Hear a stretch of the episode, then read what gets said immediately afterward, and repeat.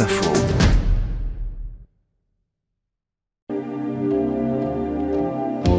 I am now pleased to recognize the great governor of the state of Arkansas, the Honorable Bill Clinton.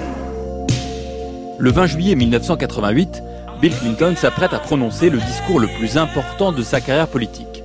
La présentation de Michael Dukakis, candidat de son parti lors de la convention qui se tient cette année-là à Atlanta en Géorgie.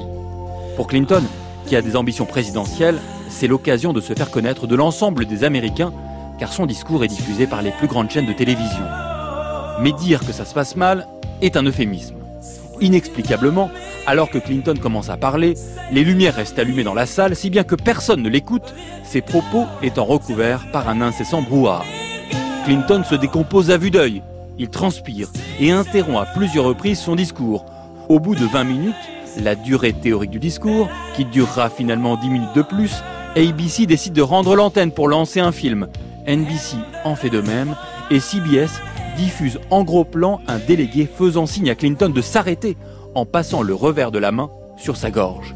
C'est un carnage, un enterrement de première classe devant des millions de téléspectateurs. Sur NBC, Deborah Norville, la présentatrice de Today, demande à un journaliste comment Clinton a pu être présenté comme quelqu'un à surveiller. La réponse fuse, maintenant on sait pourquoi. L'ami et producteur de télévision Harry Thomason et sa femme Linda trouvent une solution pour sortir Bill de cette situation. Proposer au comique Johnny Carson de recevoir Bill dans son Tonight Show sur NBC. Carson refuse d'abord, arguant du fait qu'il n'a jamais reçu d'homme politique et qu'il compte bien ne jamais en recevoir. Thomason lui propose alors d'inviter non le politique, mais le saxophoniste, promettant que Bill Clinton jouera en direct sur le plateau. Son idée est qu'il ne pourra s'en sortir que par l'humour, par l'autodérision. Et il en faut sur le plateau.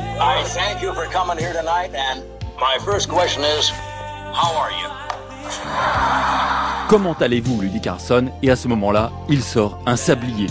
Éclat de rire de la part de Clinton, et à l'issue de l'entretien, comme prévu, joue du saxophone avec l'orchestre de l'émission. L'opération de charme fonctionne magnifiquement. L'ambition présidentielle de Clinton peut vivre à nouveau. One more try, comme le chante à l'époque George Michael.